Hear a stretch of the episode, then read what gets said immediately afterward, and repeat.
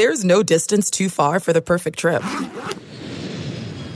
Hi, checking in for. Or the perfect table. Hey, where are you? Coming! And when you get access to Resy Priority Notify with your Amex Platinum card. Hey, this looks amazing! I'm so glad you made it. And travel benefits at fine hotels and resorts booked through Amex Travel. It's worth the trip. That's the powerful backing of American Express. Terms apply. Learn more at americanexpress.com slash with Amex. I want to tell you a story. It's a story about a scandal, broken relationships, gossip, rumors, money, corporate rivalry, and a broom. A performance enhancing broom. My name is John Cullen. I'm a comedian, podcaster, and for 20 years, I was a semi professional curler. And I want to tell you the story about how a single broom almost imploded the 500 year old sport of curling. We felt like we were bringing a knife to a gunfight. It's the story of a superstar and his fall from grace. Well, I was being dragged through the mud. It's the story of two brother entrepreneurs with a dream. I said, that's great news. It's a story of intrigue. I still don't understand why we want to keep his name secret. The full story has never been told, so I'm going to tell it. Broomgate How a Broom Almost Killed Curling. It was a year I'd like to forget. To listen to Broomgate, search for Broomgate in your favorite podcast app. That's all one word Broomgate. The following is a presentation of the Eastern Michigan Sports Network from Learfield, straight from the 734. It's the Eastern Insider Podcast, presented by Blue Cross Blue Shield of Michigan. Your chance to get in on the action. Now, let's send it to the guys on the inside of it all Greg Steiner and Alex Jewell. Fourth down call. Here it comes. Mayer, and it's batted down. Eastern holds.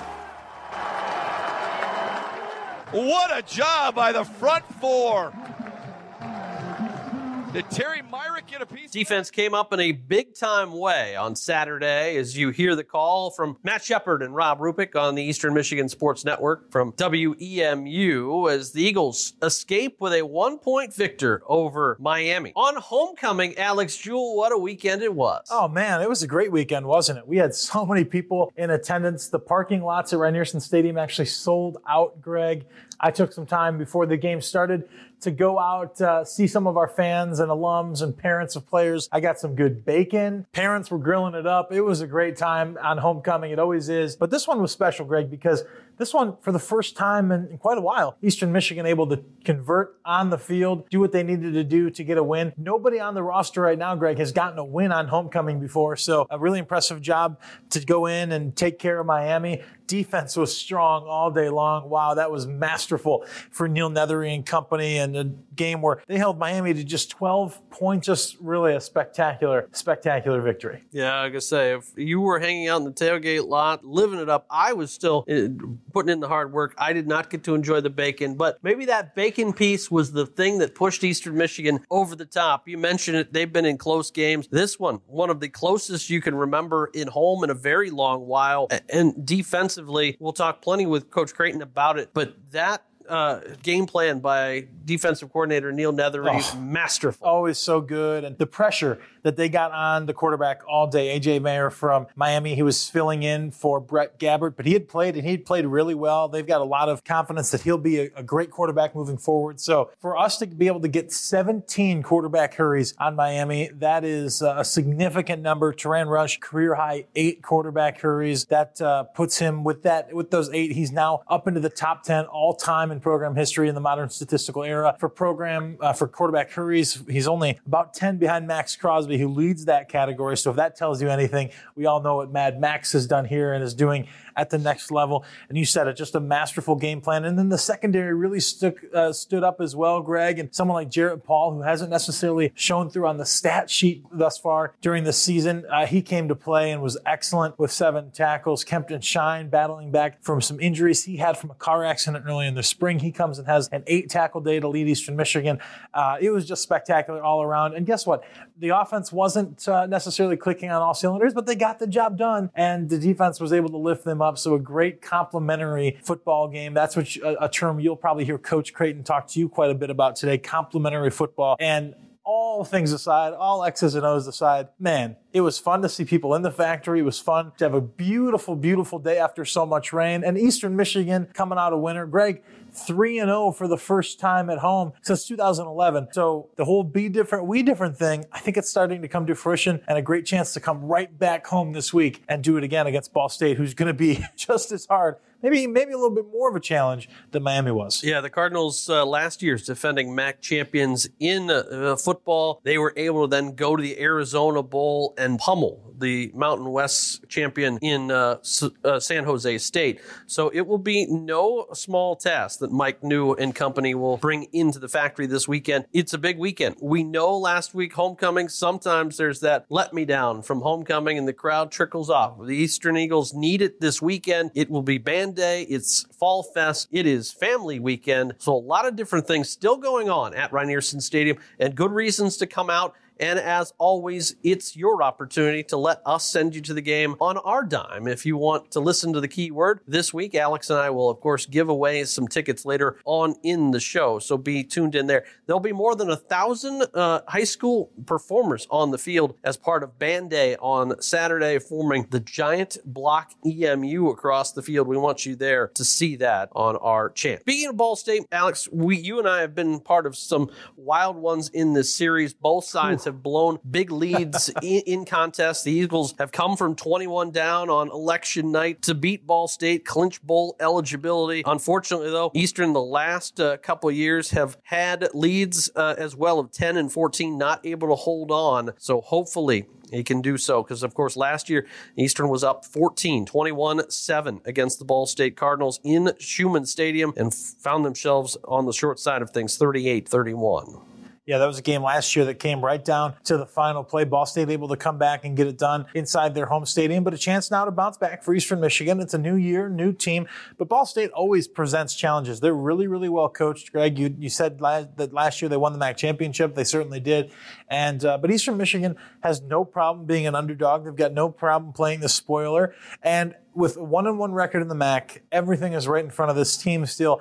Every week is going to be a challenge in the MAC. So it's easy for us to sit up here and say, oh, another tough team to play in Ball State this week. Well, it's true. Every week is a tough week for Eastern Michigan because of the competition you see in this conference. So you just have to take it one day at a time. I know Coach Creighton will probably talk a lot about that. It's about resetting, going 1 and 0, letting last week go, getting focused on this week. And we know that Eastern Michigan, it's been proven, has the talent to play with anybody. Can they seal the deal? Winning against Miami in the way they did. Miami had two chances in the fourth quarter late to push down the ball. All they needed was a field goal to win. Eastern Michigan kept them off the board both times in the late game. So that's a huge step forward. Now, what can you do with it this week to, to move forward once again and play the spoiler? If Eastern Michigan can get the win, Greg, it'll be the first time they've beaten a defending MAC champion since 2016. That was Bowling Green. When, uh, of course, that 2016 year, Sergio Bailey uh, behind the over the back catch he made to help Eastern secure that game. And we all know that was a heck of a year for EMU going to a bowl for the first time in 29 years. So some good momentum maybe when you're playing a defending MAC champion and Eastern Michigan will have no lack of confidence that they can take care of business at home not just uh, football on the show. We have plenty more to talk about. Right now, we have uh, other teams in action. Men's golf is at Purdue for the Fall Invitational. Women's golf is on the shores of Lake Erie at Port Clinton as they are uh, in action at the Rocket Classic after their victory last week at home at the Shirley Spork Invitational. If you're a volleyball fan, we have some volleyball action for you as well. Thursday and Friday. Yes, I said Thursday and Friday this week. Uh, they have changed the schedule as the Red Hawks of Miami are in town, 6 o'clock on Thursday night, and then 4 o'clock on Friday, as we'll have those games on ESPN Plus, so you can tune into that. Women's soccer's on the road at Bowling Green. Cross country's back in action. They're up in the Badger State for the Nuttycombe Invitational. And then we also have golf back on the road this weekend as uh, soccer, uh, excuse me, as they'll be at the Pat Bradley, the women are, and the Wolfpack Invitational on the men's side. Plus, we've got rowing back in action. They're at the head of the Grand, which Michigan State hosts, and then the weekend wraps up with women's soccer and Scott Hall's company needing a win. They'll be at Toledo on Sunday. That a lot of things going Greg, on. Take a second, grab a bottle of water. You need it after that. Heavy breathing, a big schedule ahead this week, and really for the rest of the year now, it's going to be. Uh, a lot of competition, a lot of different sports every week. So make sure you stay tuned to our social media pages. You stay tuned to emueagles.com. All your sports information can be found there, and our team will do as best we can to cover all of those sports on social media as well. And a really interesting topic today, of course, Greg, we always talk to Coach Creighton. You're going to sit down with him just on the other side of this open. And then we all know one of the biggest topics that has really been prevalent in college athletics this year is the thought of name, image, and likeness. Those rules have changed so much. It's so integral to what the athletes can and can't do now of being able to profit off of those things. So a really polarizing topic. There's nobody better to talk to than Sean McCarthy. He is the assistant AD for compliance here at Eastern Michigan. He sits down with Tom Helmer after your interview with Coach Creighton to talk about all things NIL and all the uh, different aspects that people should be looking out for well, with that. Tom talks about NIL, but Tom really is more caring about when will his NCAA football return to his PlayStation. That's what Tom cares about. Well, I can tell fans for for fans wondering that that we may or may not be in the process. I know that our office has sent, uh, I don't know, maybe 500 pictures already to EA Sports. So Hopefully they'll use those. We're going to be seeing the factory in the game. Oh, they better have just every a couple of detail years. So um, it'll be it'll be a fantastic when that comes out. But a really interesting conversation between those two. So we've got Coach Creighton as always. He'll talk about what his team needs to do to take care of Ball State this week. Also look back on the Miami win, a big one for his team, only the sixth all time over the Red Hawks. Then Sean McCarthy and Tom Helmer talk NIL. Remember, listen in for the keyword after Coach Creighton's interview. Send it in We've got free tickets. All you have to do is send us the word. We want to bring you to the game. So listen in on the other side of this break. As always, thank you. We appreciate it. We can't wait to see you on Saturday here at the factory. For 82 years, Blue Cross Blue Shield of Michigan has been and continues to be committed to families all across Michigan by providing access to care however, wherever, and whenever they need it. Blue Cross is here for it all and always will be. Whether you're in the D or out to sea, we always bring you the E on the only show that brings you all things Eastern all the time. The Eastern Insider Podcast. That's what I'm talking about. 12. A defensive tug of war won by the Eagles. Like Matt Shepard, strong like bull. Oh, ho, How good What does that a job by Neil Nether. the end of the game. That's how the game ended in terms of what you heard on the radio. Matt Shepard, Rob Rubick, with Jake Julien's punt to ice the game as Eastern Michigan escapes with a one point victory over Miami on homecoming. Coach Creighton joins us now to recap the game.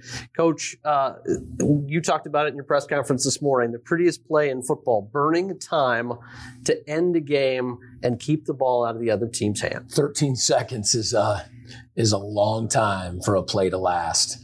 And, you know, we had calculated that we were probably going to have to punt and give them, you know, very few seconds left. We obviously would have loved to have burned it out. Um, just our calculations, we knew, you know, that we, that we weren't, uh, going to without a first down. So, um, 13 seconds left. Um, you know, they brought 11. Um, and, and Jake got it off right away as he should. And, um, prevented it from going into the end zone, but still, you know, pushed them way back. And then, um, you know, our guys got down there and just made sure it didn't get in the end zone and, and, you know, very wisely did not down the ball, but just let it continue to roll until it completely stopped because that's when the official will blow the whistle and the clock hit zero. Uh, so it was, uh, it was just a, a great ending. Your defense was able to step up twice down the stretch. To uh, Miami had the football, had a chance to drive. All they need is a field goal, and they come up and turn them over on downs and force a punt a different time. Uh, they took a massive step forward in this game, didn't they? I'll tell you. Um, you know, the way we got pressure on their quarterback, um, and the way that our ball disruption, you know, our batted balls, we had six just with our front. That's not our, that's not pass breakups in our secondary. You know, that, that's defensive linemen and linebackers. Um, you know, is just the is the story of the game. Because again, early on, I mean, they were getting you know chunk plays and Mm-hmm. and getting right down there, but then we held them to two field goals. So I think you know on their end, it was like, hey, look, we're going through these guys, we're going to score a lot of points. Well, the reality of it is they had they got six, so we scored next, and all of a sudden, you know, we're we're winning. Um, and then we never gave up that lead again. Um, you know, offensively, we just uh, were not able um, to have great first down production in the second half, at least not consistently. And it got us into, you know, second and longs. And that's not what we want to be in, especially with their pass rush. I mean, their pass rush is, is uh, really, really good. You know, sacked us six times. We, we didn't do our part offensively to seal that game. And, and it's something that we absolutely need to improve on.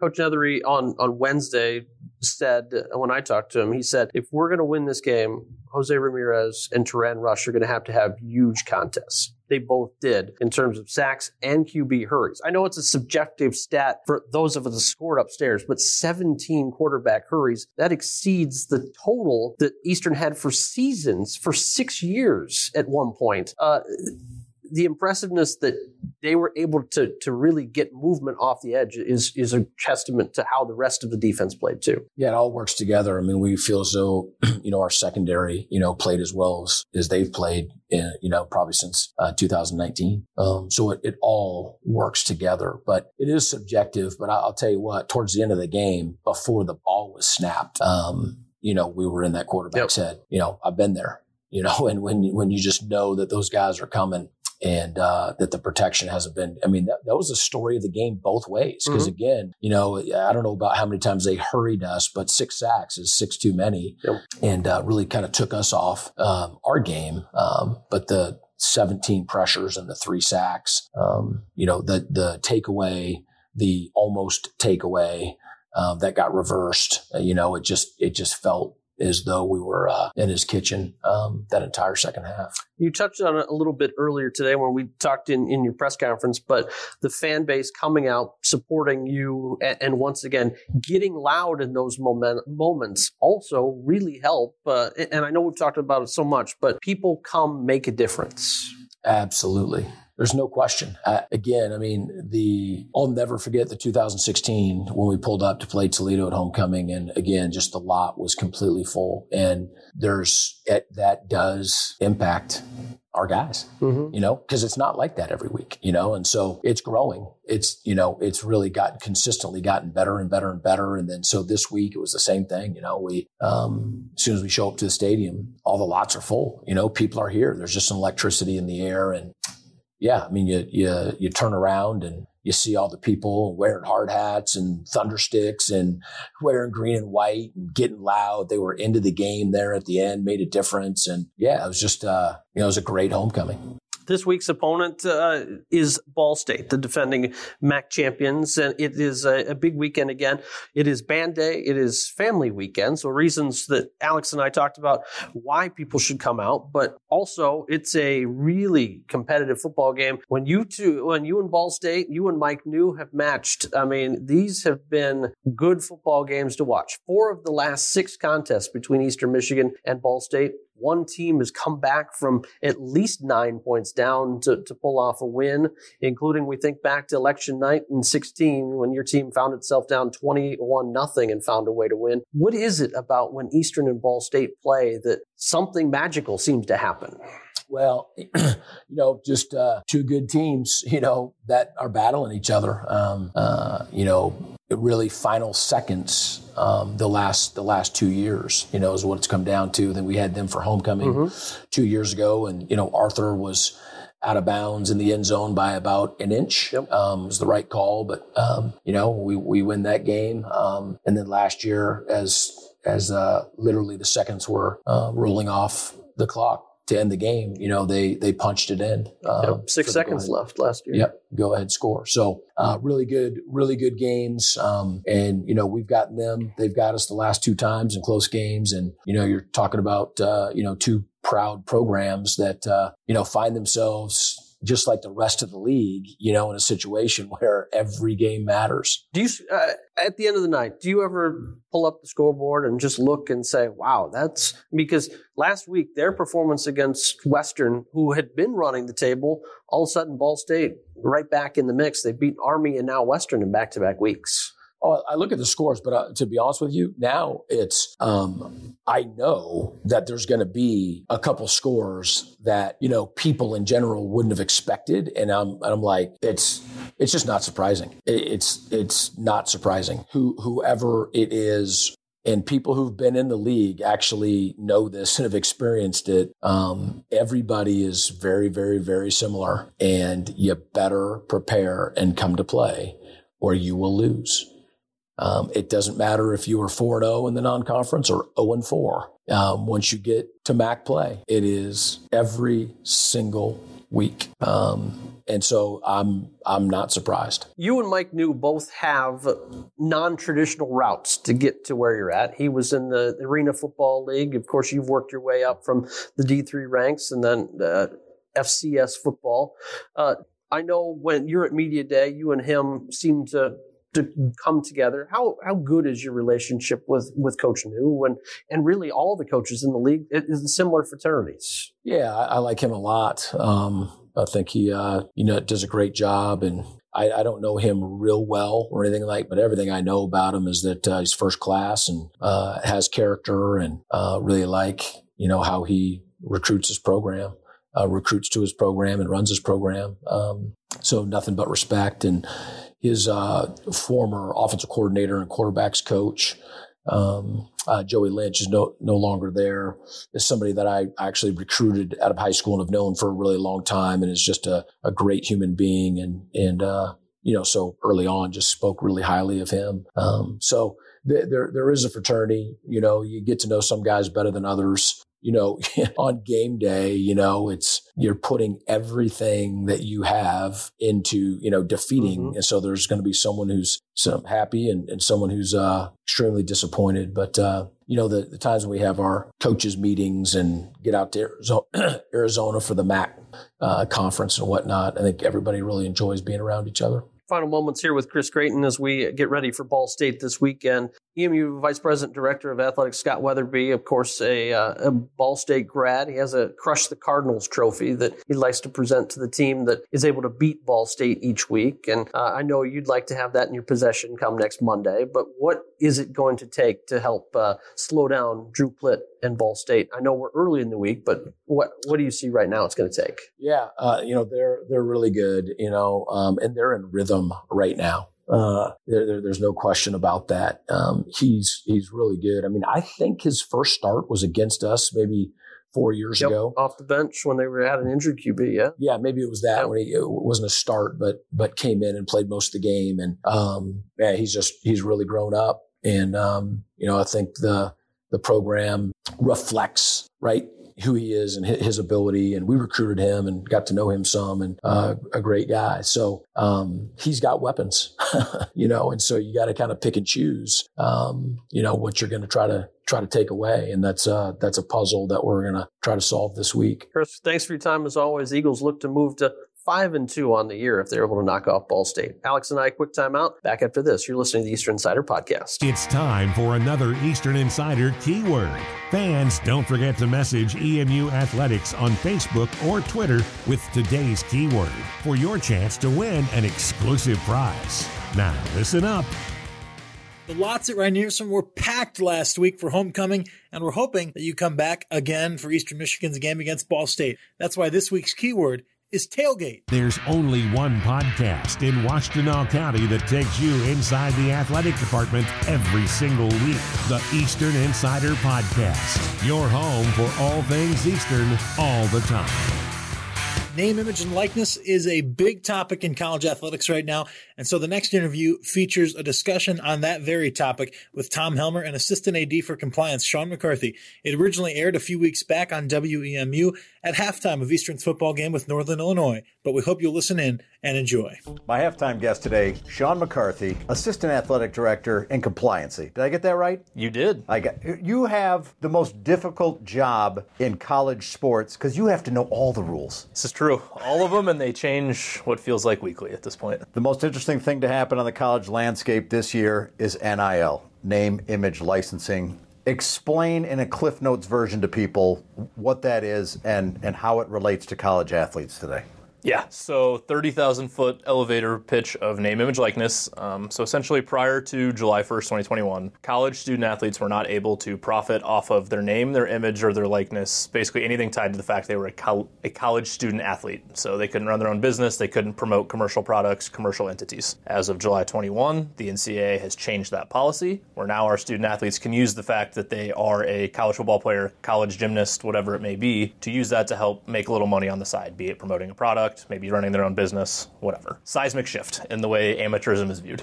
And the interesting thing about it is there's no real roadmap here, and it's not really like the NCAA has much to weigh in on. It it's not like it snuck up on them because what California passed a law a couple years ago that they were going to allow this, so everybody knew it was coming, but I don't think they really thought it actually would. It was kind of like driving at a cliff that we all knew was coming, but everyone assumed the brakes would get hit at some point, and July 21, July 1, 2021 came, and suddenly we had to scrap a plan together on June 30th.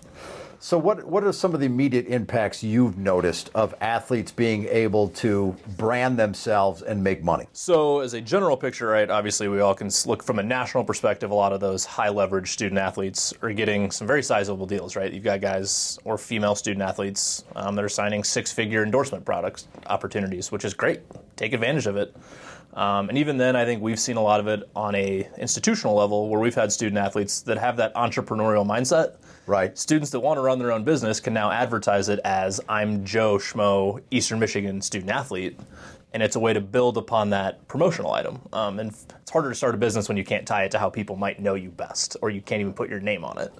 Um, so that's where I think we've seen a lot of it is student athletes trying to go from an entrepreneurial set, maybe not so much the I'm going to go promote local business A. Right. Yeah, you got to grow up fast. And some of the interesting parts too that people probably didn't think of is, all right, I'm an athlete at Eastern Michigan. That's an Adidas school. Yes. So I can't really, if I'm going to do a deal with another brand, that's going to be problematic because I can't wear it in games or contests. Yes. Because that goes and the same with jerseys. I, you know, the jerseys, right, belong to Eastern Michigan University. So I just can't start printing out jerseys with the name Helmer on the back and start selling them, right? Correct. So we kind of worked through one as a department um, with Scott, Andy Rowden, myself, and then kind of a little bit with campus and general counsel. We put together our institutional policy. It mirrors a lot of other state of Michigan policies. It matches the Michigan state law that will be in effect in December 31 of 2022. Um, so we do limit. You know, there's student athletes can't sign an endorsement deal that conflicts with one of our sponsor agreements, right? So Nike versus Adidas, Pepsi versus Coke is kind of the big name versions of that. Right. That can trickle down to some of the more local sponsors we may have that we don't want to have our student athletes conflicting with what we already use to promote the, the institution in our athletic department. Um, so there's that piece of it, and then the other big one is kind of as you mentioned, the use of our load, our trademarks, our copyrights, right? right? Like the Blocky logo, the Scripty logo that baseball uses, those are institutional copyrights. Um, so we do require our student athletes to request prior approval if they want to use those in a name, image, likeness opportunity, and those kind of get reviewed by Scott and myself.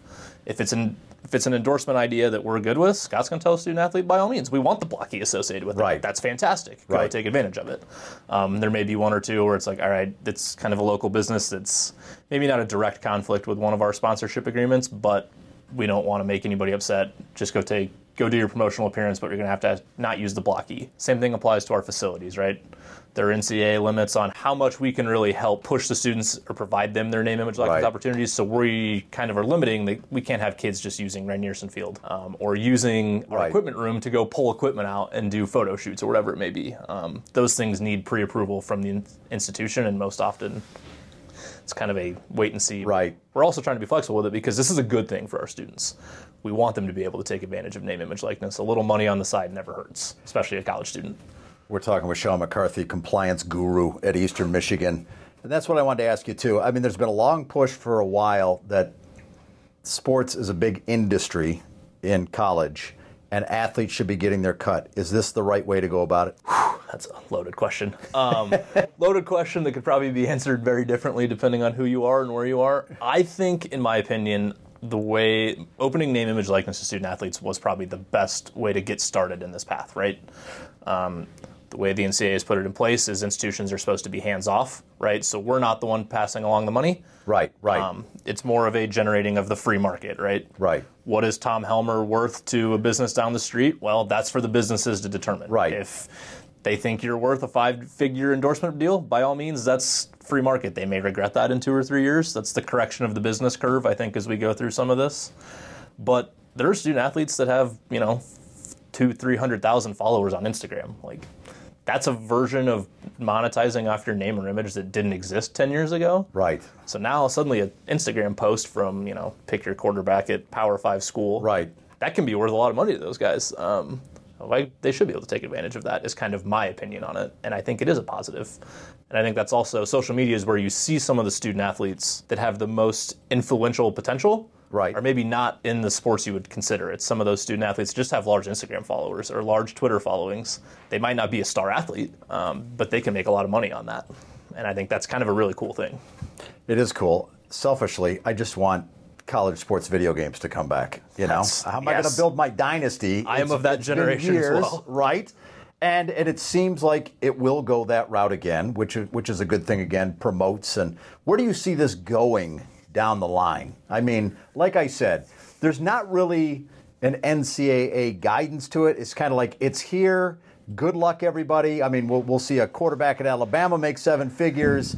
You know, we'll see another guy find out he's not worth anything. Um, where does this go, and how does everybody stay competitive? I guess. Yeah. And I think we're already seeing some of that too. You look at there's some institutions where whole teams are getting sponsorship deals um, through some local business, usually that have some alumni I tie. saw it in whatever. Miami. Like, if you're a Miami, scholarship yes. athlete and you promote, I think it's a gym, you BYU get like is doing it with all of their walk-ons Yeah. um, for promoting some local business. I think that's where it gets interesting from a recruiting perspective because because that's not illegal right now. You can do it, right? Mm, the NCAA is kind of in a spot where it's not supposed to be used to help induce a student to come to Eastern Michigan or come to Michigan, whatever, pick your university, right? Um, that's the one thing they want out of it. How you police that, I don't really know. Um, everything on its face can be made to look like it was done after the fact. Um, But if I'm a coach and I stand up and I go, listen, our backup quarterback hasn't played it down yet and he's already made seven figures, then I'm thinking to myself, all right, well, that's maybe where I want to go, be a backup. correct. And like I think it's weird we're seeing some high school students that are skipping senior years of high school to go Yeah. to college early to take advantage of name, image, likeness. Um, I don't know if that's a good thing. Sure, it's nice to be able to monetize on while you have that short window of time, but you're also skipping kind of one of the you know senior year high school is supposed to be one of those years you remember for the rest of your life, and Right. kids are you're growing up too fast is what it feels like at times. Yeah. Um, but I also know where income potential in sports can sometimes be a snapshot, so you should capitalize on it where you get the chance. I think the biggest thing we'll probably need or should see going forward is some type of actual national standard. Um, right now, it's kind of up to each individual state, right? Right. You're governed by your state's name, Right. image, likeness law, if one is in place. Michigan has one. But every state's on a different timeline. Every state's law is slightly different on what may or may not be permitted. Um, we do probably need a national standard to keep things at least uniform. What, how that comes to be, who knows? I know there's the conversations. The NCAA's pipe dream is always let's get congressional oversight or congressional help. Good luck. Yeah. Um, getting Congress to agree on most anything feels like an impossible task. So, name, image, likeness feels even harder. But there has to be a national standard going forward. I think because it's too hard to compete when Ohio is on one page and Michigan's on Right. another. Right. Puts a lot of schools in very different places from a competitive equity standpoint. This has been another edition of the Eastern Insider Podcast, powered by Learfield and presented by Blue Cross Blue Shield of Michigan. Tune in every Monday for new episodes all year long. And don't forget to visit emueagles.com slash podcasts, SoundCloud, Stitcher, and Apple Podcast for all of our episodes on demand.